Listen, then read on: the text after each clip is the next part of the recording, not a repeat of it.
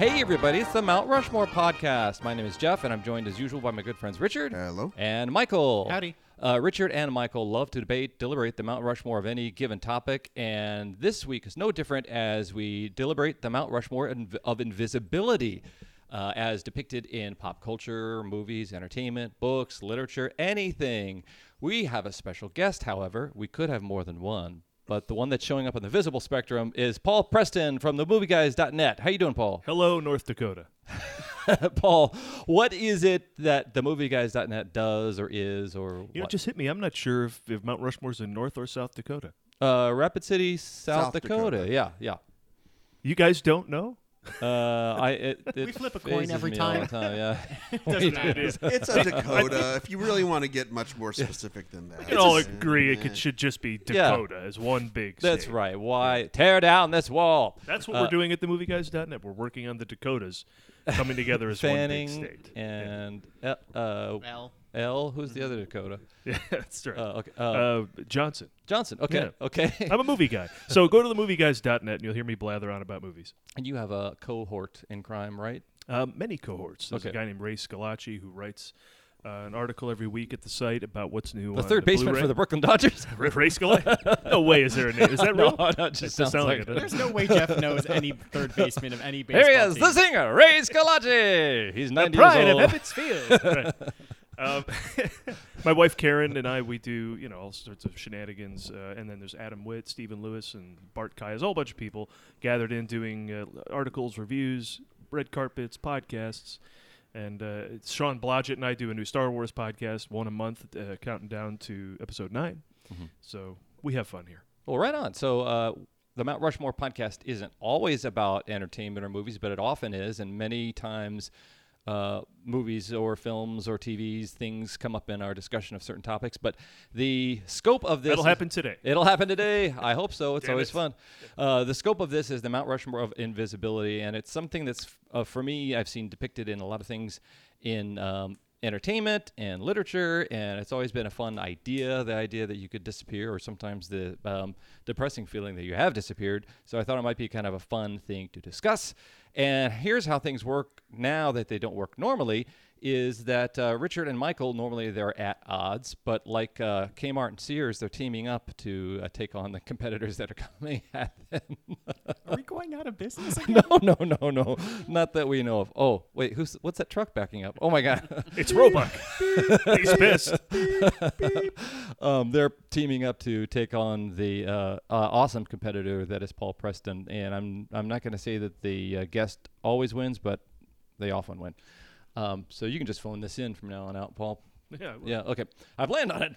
Uh, so uh, I would also love to thank all the guests out in the uh, Facebook world who, when asked to post something compelling, an idea or a thought or example of invisibility, did and brought up some many in, and many interesting um, um, examples of invisibility in popular culture, things that I hadn't even heard of. So uh, I might dig through that that Facebook post as we go through and see if you guys even choose some things that they mentioned. So uh, I chose it.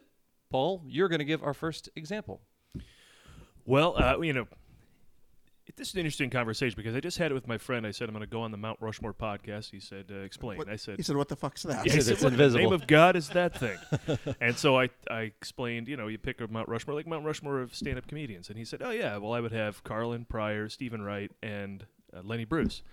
And that's interesting because would you put Lenny Bruce on the Mount Rushmore of comedy? Like, he's he's I know his cultural effect, Yeah. but I've never listened to him in my life. We Yeah. had, we had an episode. It was the uh, Mount Rushmore of End of the World as we know it, and I feel fine, where we talked about this thing. Where I was more on the on the side of you listen to it, it doesn't hold up very well, and Jeff I think thought it held up a lot better than I did. Oh, So it was this like the song? No, the Lenny Bruce. Okay. Le- Lenny Bruce. Oh, I see his comedy. Yeah, Yeah. Yeah. A lot of it depends You, on. you'd be surprised. We went off on a tangent on that episode, Jeff. It's not Wow, I surprising totally. to you. Yeah. Wow. Okay. a lot of Mount Rushmore depends on what your concept of Mount Rushmore is. Is it the best of something or is it the most representative? Mm-hmm. Because that list didn't include any females, and certainly there are famous and great and wonderful and top tier female uh, uh, comedians. But are they necessarily the best? Are those four guys the best? It's hard to say. That's why we honestly we punt and let this guy figure it out, so we don't have Yeah. to do the work. We do some of the work, and then we let Jeff like take all the slings and Uh, arrows. Jeff is our crowdsourcing to India. Is who Jeff is. I, I would say if you were to ask um, comics who's on their Mount Rushmore, many of them would rec- would say Lenny Bruce. They tracked it back two spaces to Lenny to Lenny Bruce. It, I think it'd be like if people stopped at the Beatles and didn't mention Chuck Berry, they would be remiss, even though the Beatles were ubiquitous with rock in the second in the last century. But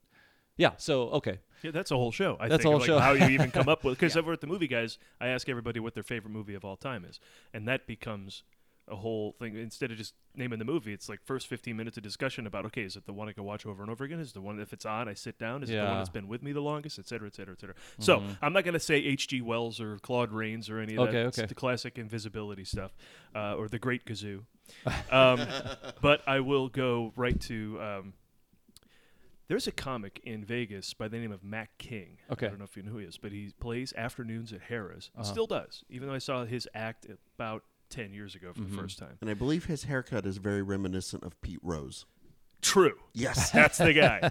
right. And his The jacket mo. is very reminiscent of, you know, a 70s carpet. Um, and he does this bit with the cloak of invisibility that just had me falling over laughing on the ground. oh that's funny. Um, he he says he's got this cloak of invisibility, and he's uh, he doesn't feel like doing it right now, so he throws it off stage. Well, that just sets himself up for a callback of enormous proportions later in the show when he's doing a card trick and he has to make cards move from one person's pocket to another. he comes on stage with the cloak of invisibility. Dead set positive we don't see him Yeah. and he does this dopey stuff, and it's just hilarious. Yeah. And to the point where, it, it, since these aren't ordered, right? Mm-hmm. Like you would say, Washington is the best president on the. fo- on No, the- we have we have a ridiculous scoring system. Oh, do that, you? that Jeff will have to explain later on. Or forget scoring. We'll Yeah. forget to do. Yeah. But uh, oftentimes you the points get higher the further you get in because the assumption is that the most obvious choice is the one that will be at the top. So you knock that out. I- It's a, we've, No, don't sweat it. We've changed this I'll kick year. dirt on Jeff if I get that It's score. all it's all Jeff's fault ultimately. But I love the idea of a comedian or uh, uh, or at least a magician uh, on is the. Mount Rushmore of Yeah. in, invisibility, just because it's a real life illusion of invisibility versus something that's depicted in fiction, and I think that is I, I think that's just great. Yeah, one of the observations is that invisibility is in the eye of the beholder, and there's uh, you don't have to necessarily be in in um, penetrable by this visible spectrum of light. You just have to be somebody nobody sees. So Yeah. I love that that concept, and that uh, there was the Amazon women and on the moon. Did you ever see that? yeah, yeah, yeah. yeah, Yeah, there was that's the great one thing where Fred uh, Ed Begley Jr. pers- the son of the Invisible Man Yes. sketch, which was uh, in which the uh, loony son of the inv- original inv- perceives himself to be invisible, but he's just a naked guy. It's very funny. Yeah, and then you can have your photo taken with Mac after the show, but you don't. They put him in afterwards in the cloak, and you as if he That's was. oh, so that's funny. funny. cool. Well, great. Uh, great. so first way pick. off the beaten path. Yeah. First thing I put on the round. But that's great because that leads into our first choice, which is the Harry Potter Cloak of Invisibility. Oh, right on. what a odd situation that that led into that where this is a purely fictional fantastical thing that is just relied on an idea of pure magic as described Yeah, I mean, if and if you guys have never read or seen the Harry Potter franchise or been to, I guess, Universal Studios or played this fucking game on your phone, Now, why don't my we plug that for our listeners? If uh, our friend J.K. Rowling wants uh, to kind of make it, maybe we can help her out with like That's saying, true, What yeah. is this Harry Potter? So there's a boy, and he loves dragons. Is that right? Oh, it's Pete's dragon. Oh yeah. I, I got confused. okay. Okay. So the whole idea is something that was passed down from his and his family, um, and it got passed down to his dad, and when his dad was killed by he who must not be named, What? um, it gets taken by Dumbledore and then eventually given to Harry. I believe I have that right off the top of my head, and it's basically a giant plot device, is what it is. It's this plot device for whenever they need to get from point A to point B, and you need to be able to see something that's happening that otherwise you wouldn't be able to because the main point of perspective from the book's standpoint is on Harry. So you need Harry to be there to be able to see something that's happening Right. that an omniscient narrator would be able to tell you. But since it's this real focus on Harry, 95% of the book, um, you need sort of this vehicle to be able to do that. And that's what the invisibility cloak provides. I do like that over the series, it kind of changed from being something that was just a these schoolboys and girls are in in you know this castle and they need to sneak around, and every boy and girl in a school situation wants to sneak around, and then it turns into oh, it's this thing that is actually deep in the lore of this world of this thing that hides you from death, and is that even It's one of the not? Deathly It- Hollows it- and all of this it starts stuff. out as something pretty innocent and leads into being one of the three bigger you know elements of the character's story and part of the downfall of mm-hmm. you know the main villain and i think that's pretty interesting that you know it starts out as this kid's book and then ends up as something deeper i mean it's still a kid's book at the end but it's still it has it has deeper meaning the further it goes on mm-hmm. Was And- it? or e- or even the fact that physically, I mean, you mentioned the change from the who the book is targeted from the series. You know, the first book was really targeted toward kids, and the further along you get, as mm-hmm. the main characters get older, that's sort of how the the focus of the books change. And even physically, I mean, they, they and I just finished reading. My wife and I finished reading the Harry Potter series to our kids, and one of the things that they that you notice is that they can't fit under the cloak anymore. When they were fir- first year at Hogwarts, all three of them could go hide under the cloak and scurry around. By the time they get to the last book, they're like 19 years old, and there's still three of them trying to fit underneath this one cloak, and their feet are sticking out. Uh-huh. It's a total like mess. Yeah, like a Muppet Man. yes, basically. The uh, Harry Potter example was only mentioned once uh, on the uh, call for entries on Facebook, and I'm surprised because uh, um, often the most popular ones are mentioned the most times, or, or I know it's not the most popular, but it's very big. well, it's a culture. it's kind of a niche book, Is so it? Yeah, uh, someday- genre. So I don't know. Someday that gal J.K. Yeah, you will just, sell uh, some books. But Anderson Dadu, friend of the podcast, mentioned it. So what were you going Oh, to it just Paul? renders them invisible like Pete's dragon. yeah. Okay, just trying to put it all together. Yeah. Okay, cool. So, um, do does anybody here mention any kind of Tolkien type of reference in it? Are you going to? Possibly. maybe Oh, okay. Okay. All right. Good to know. Uh, Paul, what's your second choice? Uh, my second choice is Monty Python's How Not to Be Seen. Oh, fun. Incredible. Uh, if you don't know Monty Python, uh, they are a completely absurd British comedy troupe from the 70s that did amazing sketch work on a show called Monty Python's Flying Circus. Get on Netflix or Hulu or YouTube or wherever you got to get to watch it. Of course, if you do know it, um, you, then you know this legendary sketch. But again, if you don't, this is a perfect primer for what they're all about because it's just completely surreal, completely absurd, and it's done for no other reason than to kill or blow up people. yeah. Uh, they talk about people. They have a shot of the woods, and they talk about people in the woods who are trying not to be seen. but unfortunately, they're not. They they either reveal themselves and then are shot, Yeah. or blown up, or they don't reveal themselves, but they know where they are anyway, and are then shot or blown up Yeah. as well.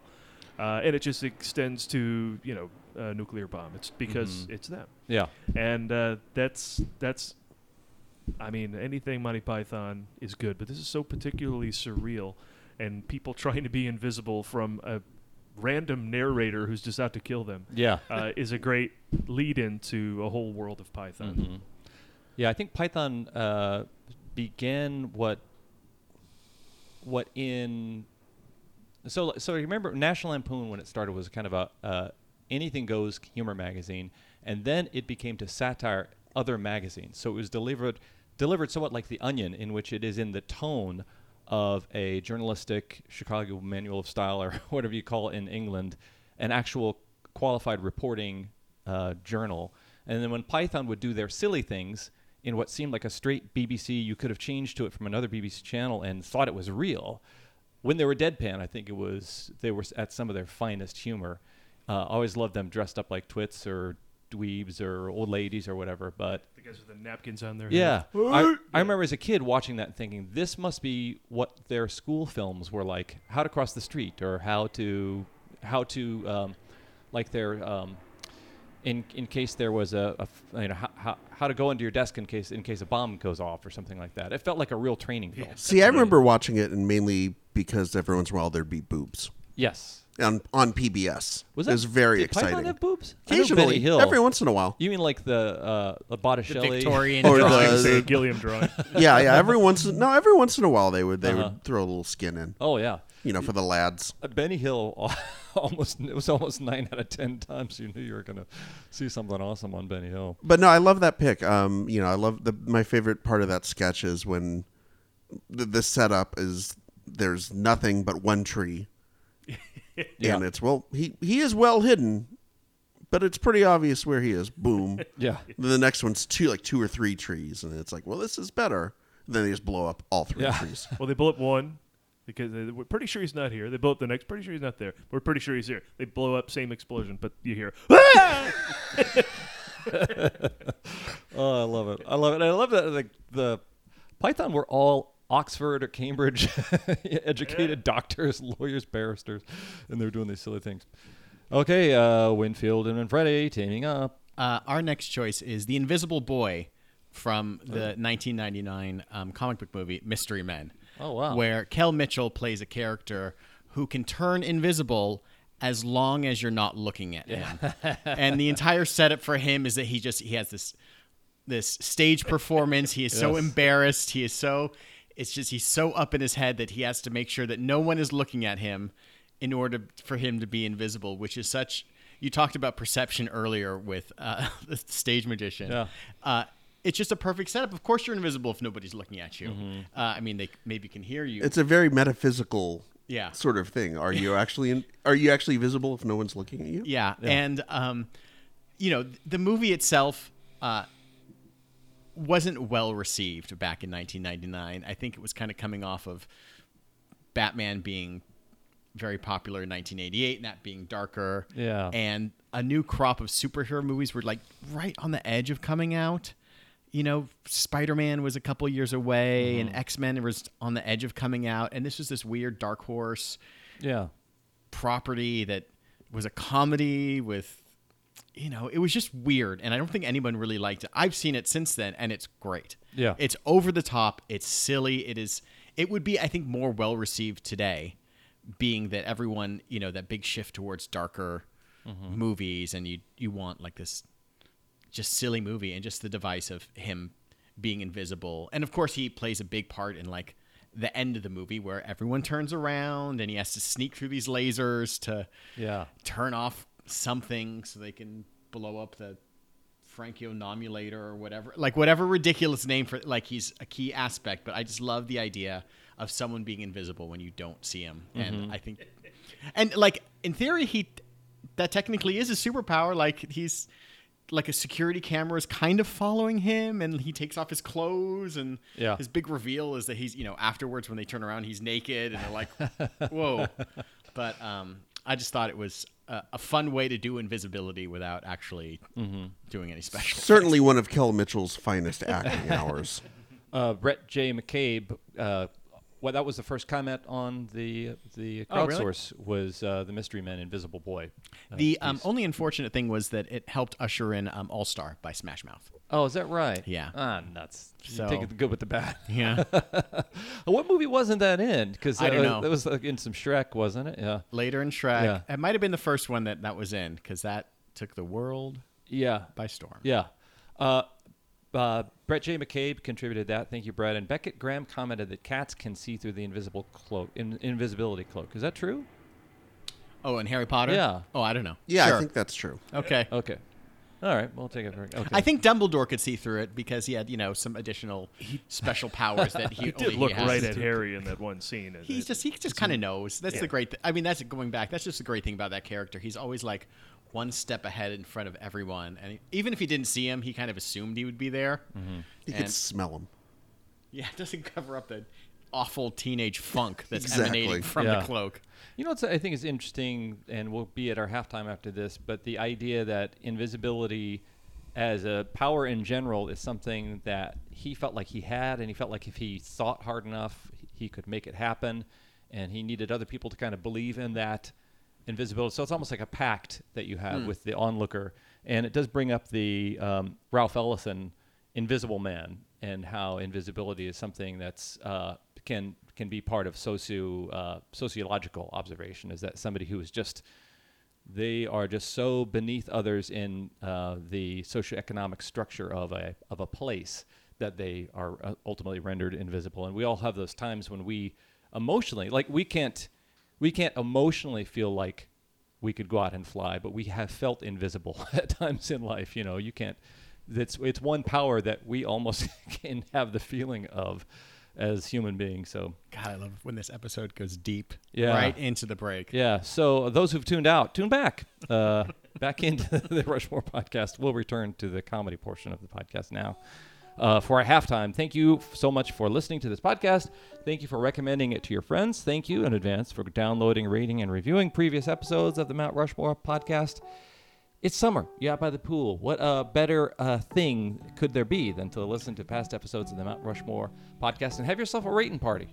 Go out, giving five uh, stars wha- to uh, those what- past what kind of party? A rating, rating party. A rating. One Well, letter, go- big difference. Listen, I'm doing the transcribing for you know all of Yeah. our uh, supporters Oh, because you- they get the newsletter Yeah. with all of this written out, so they don't have to listen. They can just skim through it. Michael so I want to make said- sure, just making sure. He thought I said raking party, which is something we save for October, November, for the Midwestern states mostly. So um, please uh, do us the favor of enjoying, rating, sharing the Mount Rushmore uh, podcast, which you can find on iTunes, Stitcher, Yep.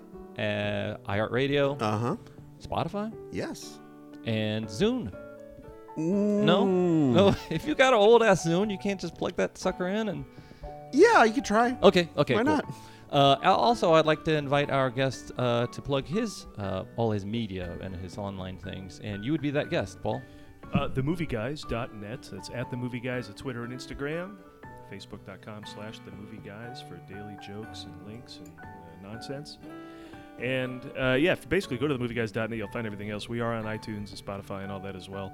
Believe in Sports Movies is the new podcast, as well as Countdown to Nine and the TMG interview. Tomorrow I'm interviewing Bethany Hamilton, the surfer, who uh, was victim of that shark attack. Oh. So she's got a new documentary coming out, so that'll be posted Right uh, perhaps by the time this goes up. So you can go and listen to her. Just clicked follow on Twitter right now. It was that simple. See how easy it is. there you go.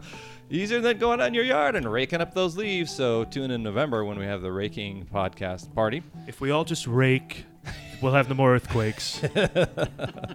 Uh, we are we are next to an airport here.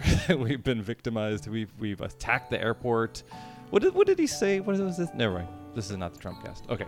Um, we also always ask people to to go on to social media and to suggest future episode topics. We have had folks come on to Facebook, Instagram, and Twitter and suggest topics, and we end up tackling those topics on the podcast. Uh, sometimes the suggestor has been a participant on the podcast. So uh, please get in a dialogue with us. We appreciate those who comment on Facebook when we ask for suggestions for our Mount Rushmore. Can I ask a question? Sir, yes. Can sir. I get in conversation right now? Absolutely. What's the biggest one where you're like, man, I can't even come up with four? You ever have one of those topic wise? Ooh.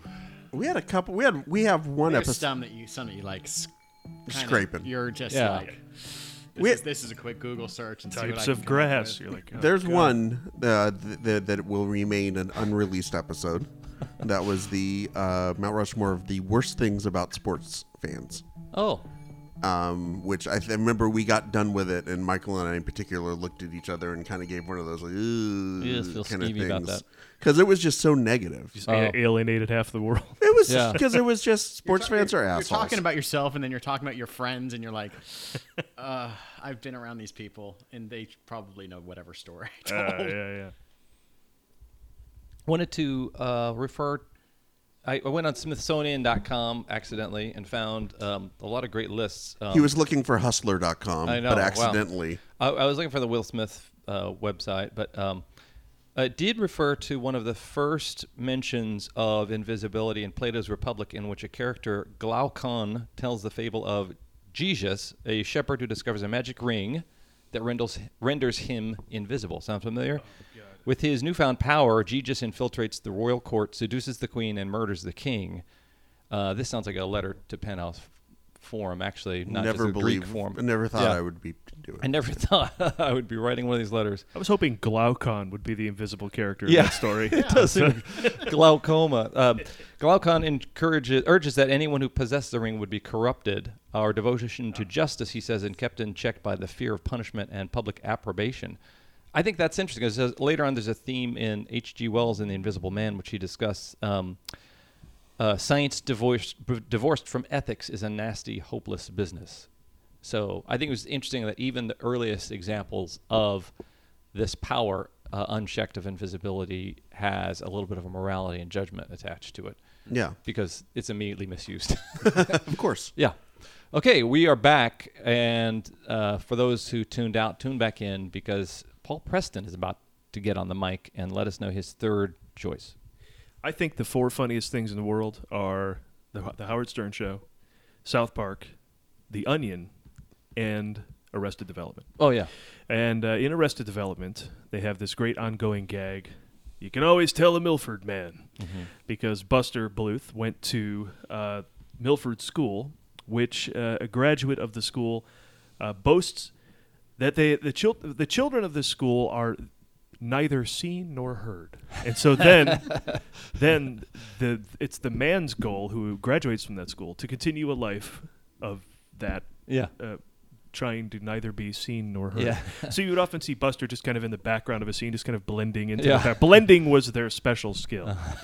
so uh, I, I just that made me laugh so much, and of course they're they're kings of the callback on that Mhm. show, and and it, it made for not just an episode called Public Relations. That's the name of that episode. If you want to go watch that specific one where they first introduced the Milford Man thing, but Buster does it through the whole season, uh, and it's hilarious. And if you don't know that show.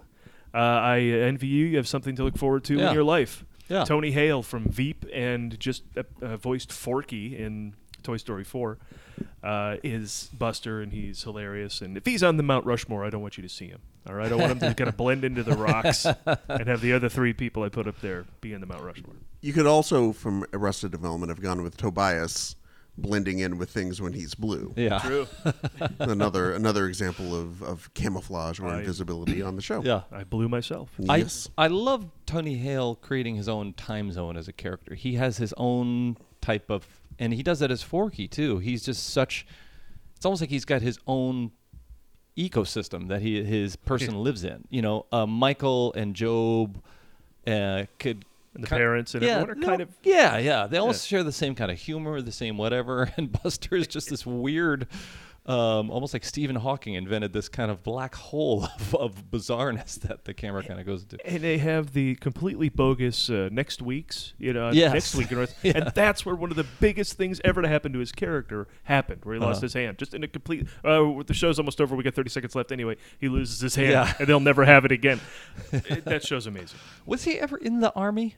Was he really in the army? When he talks about army, being in army, I can't remember. Yes, he was for a little bit, But but, they, was I he don't think they had like army sequences, which makes me Yeah. wonder if he actually ever got to where he served. he or- never. He was always wearing kind of a just it looks like a, a off the brand new uniform. He never Right. looked like he was really, and he was always there. He wasn't in army. And he always says, "I'm in army now." So uh, I thought that was curious. Okay, Well, it would only be right that he wears camo Yeah. when he's trying to be neither seen nor heard. Winfield Manfredi, what do you got? All right, so we mentioned the Invisible Boy earlier. Yes, sir. Um, for this one, we are going with the Invisible Kid, the 1988 truly awful comedy. Oh wow. Um, and I don't know if I've told this story on the show before, but we've done 175 episodes, so fuck it if I've done, told this story. was I in any of these episodes? Couple. Oh, okay. you're like Just the recurring, bad ones. you're a recurring character. we, Um, get, we get letters when you're on Hopkins. yeah, we would, your Q rating is not exactly uh, through the roof there. what is this? I love Uh, so, so I can tell you that this came out the same weekend as Beetlejuice, and I know this because my uh, whatever probably would have been seventh grade basketball team.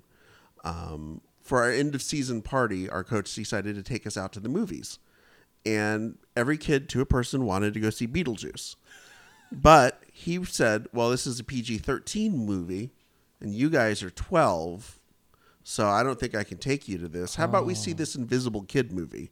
It's PG rated." Yeah. Um, and we were like, eh, whatever. And then about halfway through the movie, there's boobs.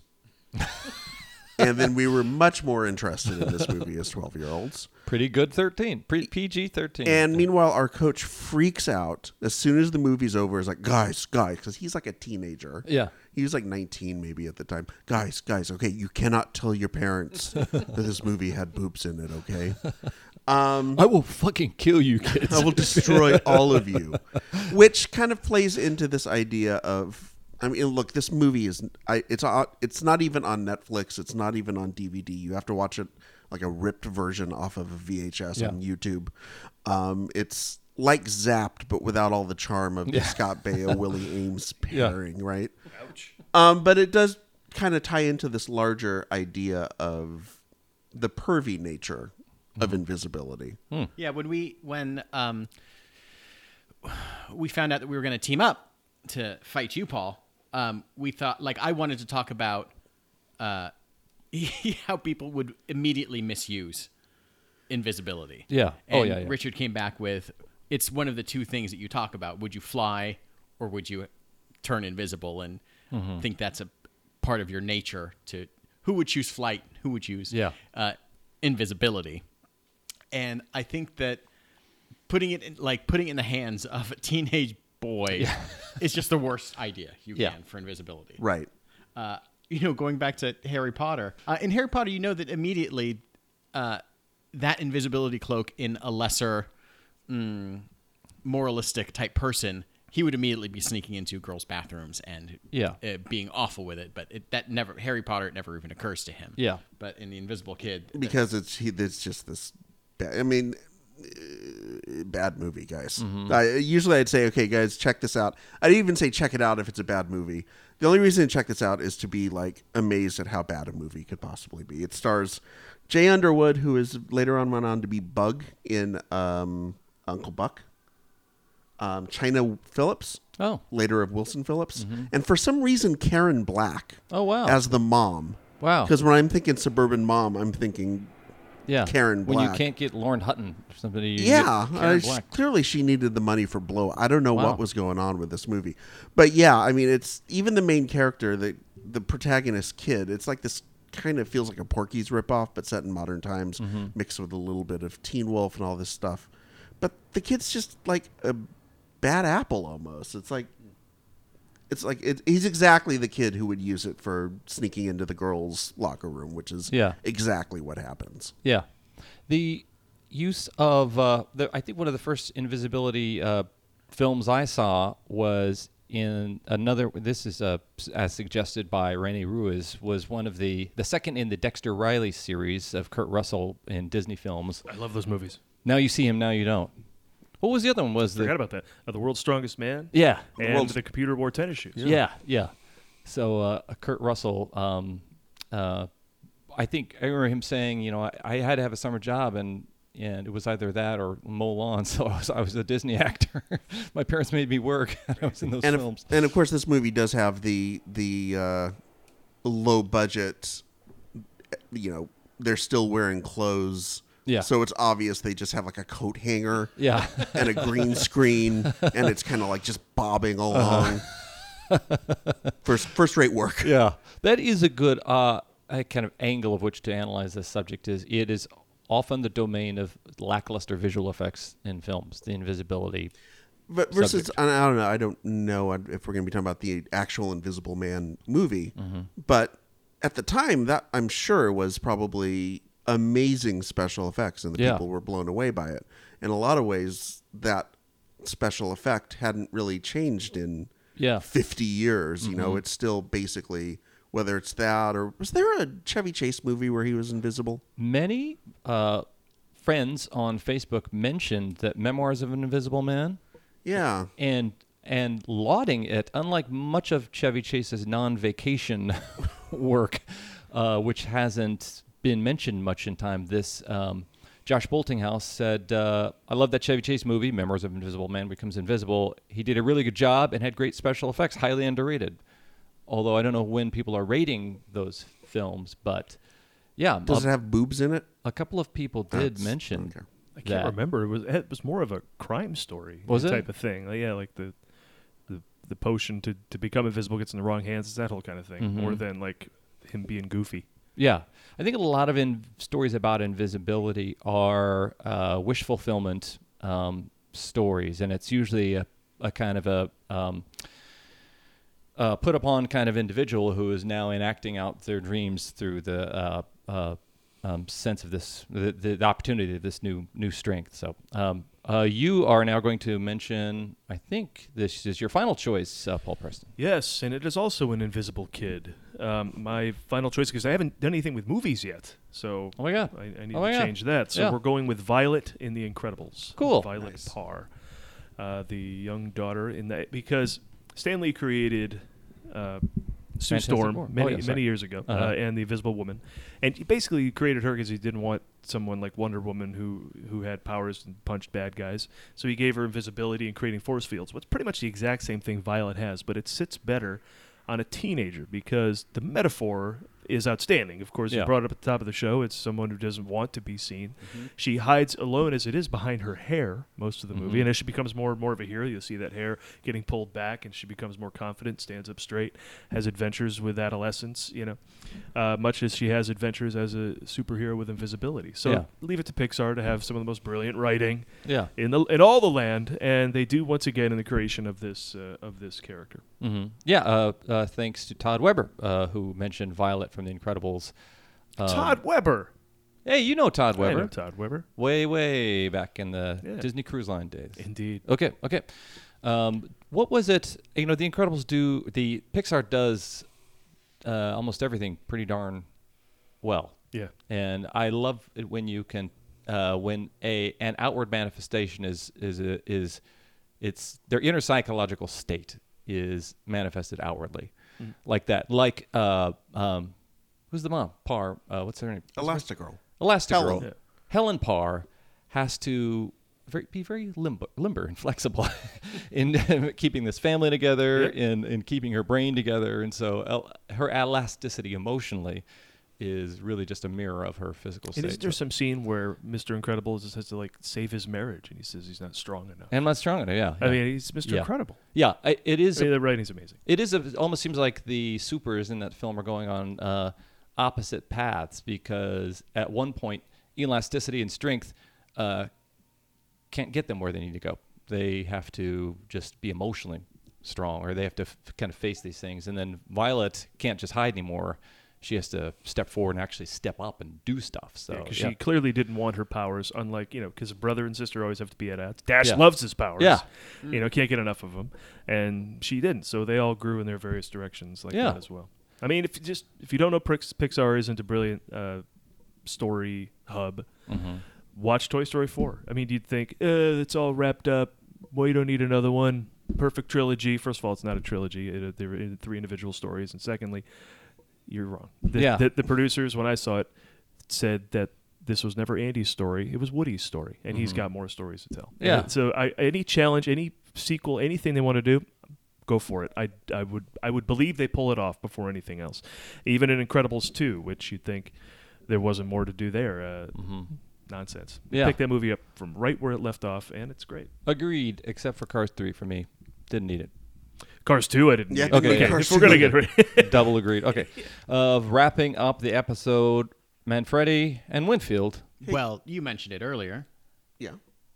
The One Ring. Oh shoot! I'm sorry, guys. The One Ring. You Okay. stepped all over it. Sorry, guys. Like Because the secret to comedy is, of course, guys. So, some wait, fries. was Timing. there Timing. it is. There there you it go. Location. This is the Location. Glaucon story. Nailed Location. it. Is that what we're talking- Good job, everyone. Sorry, guys. What I liked about uh, the Ring of Invisibility uh, within The Hobbit and then in Lord of the Rings is that orig- it was a retconned piece of jewelry. In originally in The Hobbit, it was just a ring of invisibi- invisibility. It wasn't tied to the One Ring. It was just this thing that allowed uh, Bilbo Baggins to uh, escape from Gollum's cave and rejoin up with the dwarves. But in once he started getting the ideas to write The Lord of the Rings and kind of expand the universe, he kind of rewrote The Hobbit and put out new editions where it became the One Ring, this thing that Sauron had created, that was this all-powerful magic ring to control the rings of men and elves and dwarves and yada yada. And this ring went from something of a simple invisibility ring in a kid's book to being this all powerful, you know, adult version of the same thing where it didn't just turn him invisible, it sent him to this weird shadowland where, you know, if you watch uh, at least the movie adaptation of it, like uh, Frodo is, it doesn't seem to be a good thing when he puts it on.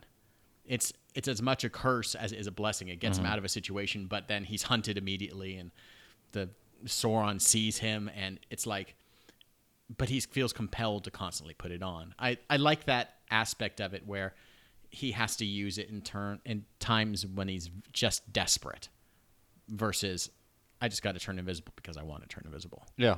And I think that it really is an adult thing that they did to a kid's book is take this one thing that was iconic as just a simple trick. You know, it's a simple magic trick that turns into the thing that's going to destroy the world. Oh, that's interesting. Wish I hadn't crapped on it earlier with that stuff from Plato's Republic. Yeah. So What- do we all. What? Uh, I don't have anything to ask about that.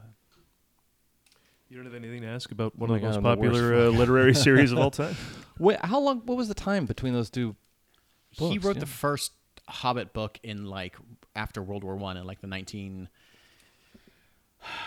probably 20s or 30s Mm-hmm. Yeah. and then he didn't start on the Lord of the Rings until I think the 50s. I mean, I I don't know Mm-hmm. Yeah. for sure, Yeah. but it was quite a long period of time before he decided to make that Mm-hmm. change. I wonder if there was a plan there. Think of uh, other, like you were referring to the Harry Potter franchise growing, some people kind of growing old with it, or the the the um, level of reader that the book was aimed at kind of got a, got a little older. Was that a strategy on Tolkien's part? Do we do we know? He, I don't know. He's, you know, I'm, I've read the books and I've seen the movies more times than I've read Yeah. the books. And um, as far as I know, he was just kind of a guy that was constantly tinkering with his own work. He'd constantly go back and make revisions and, uh, you know, write all these alternate histories. You know, people complain about like, uh, uh, what's his name, Martin, doing a. Uh, George. George, George R. R. R. R. Martin, you know, kind of doing all these side quests and not finishing the book because he wants to write all this other stuff. He wants to write the history of this world rather just complete the story, and that's perfectly fine. I'm sure if J.R.R. Tolkien was out there doing his thing and people just waiting for him to finish, he would have, you know, he wrote like this Silmarillion and he wrote all these other different things that were just aspects of this universe. Yeah. But he had the time to actually write it. He didn't have a media deal and he didn't have all these things. I don't know how much time actually took place between The Hobbit and Well, Lord if you the watched the movie Tolkien, now available on DVD, Mm. you would have known this. We are not sponsored by Tolkien, but it's a great movie. We're not actually sponsored by it. Um, but I don't know. I the the story that I heard is that you know he kind of started coming up with the Lord of the Rings stuff during World War One when he was a soldier in it and wanted to write this. I, I don't know. You can cut all this out. I don't know. Okay. did did uh, Martin create a whole universe and get away with never having to involve invisibility in, Oh. in Game of Thrones? yeah, I don't know. Is As far as I know, of- there's no. I do not believe is there there that is. kind of magic? Is there magic in? Thrones? Melisandre. There's a lot of like, I, I hear the books are crazy, like compared to whatever the, the HBO series is. The books apparently are just like they they just do anything. Everyone is everyone is an insaner version of what you see in the TV series. Yeah. So it could be like he's got a guy that blows the horn that calls the dragons and can control dragons. It's like, all right, well, it's a fantasy, you know, fantasy story. Who mm-hmm. who knows? Yeah.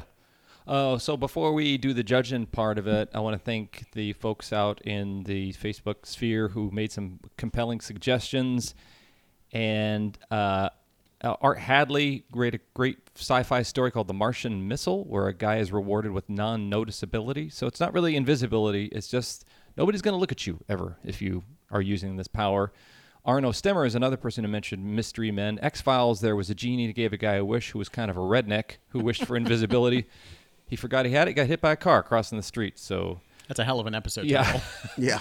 um, some fun. Oh, of course, in Deadpool 2, there's Brad Pitt plays an invisible person. That's a recent pop culture kind of example. Did anyone mention Wonder Woman's jet? I don't know. And can anyone do a five minute stand up routine about it? Because I'm sure. You know, uh, Todd Todd Williams did re- mention Wonder Woman and did want to make an observation regarding the physics and how light hits an invisible. If you're invisible, then does light actually hit the photoreceptors of your eyes? And so we're kind of getting in deep with that. Yeah, because can you see Wonder Woman inside? Or can you see if you're Wonder Woman? Oh yeah. Does he? Can you see her inside the jet? just is it just Wonder Woman zipping around like she's sitting somewhere on Yeah. on a on a toilet and she's just, some fun observations. Uh, Brian Ullman, you're technically invisible to a T Rex if you don't move.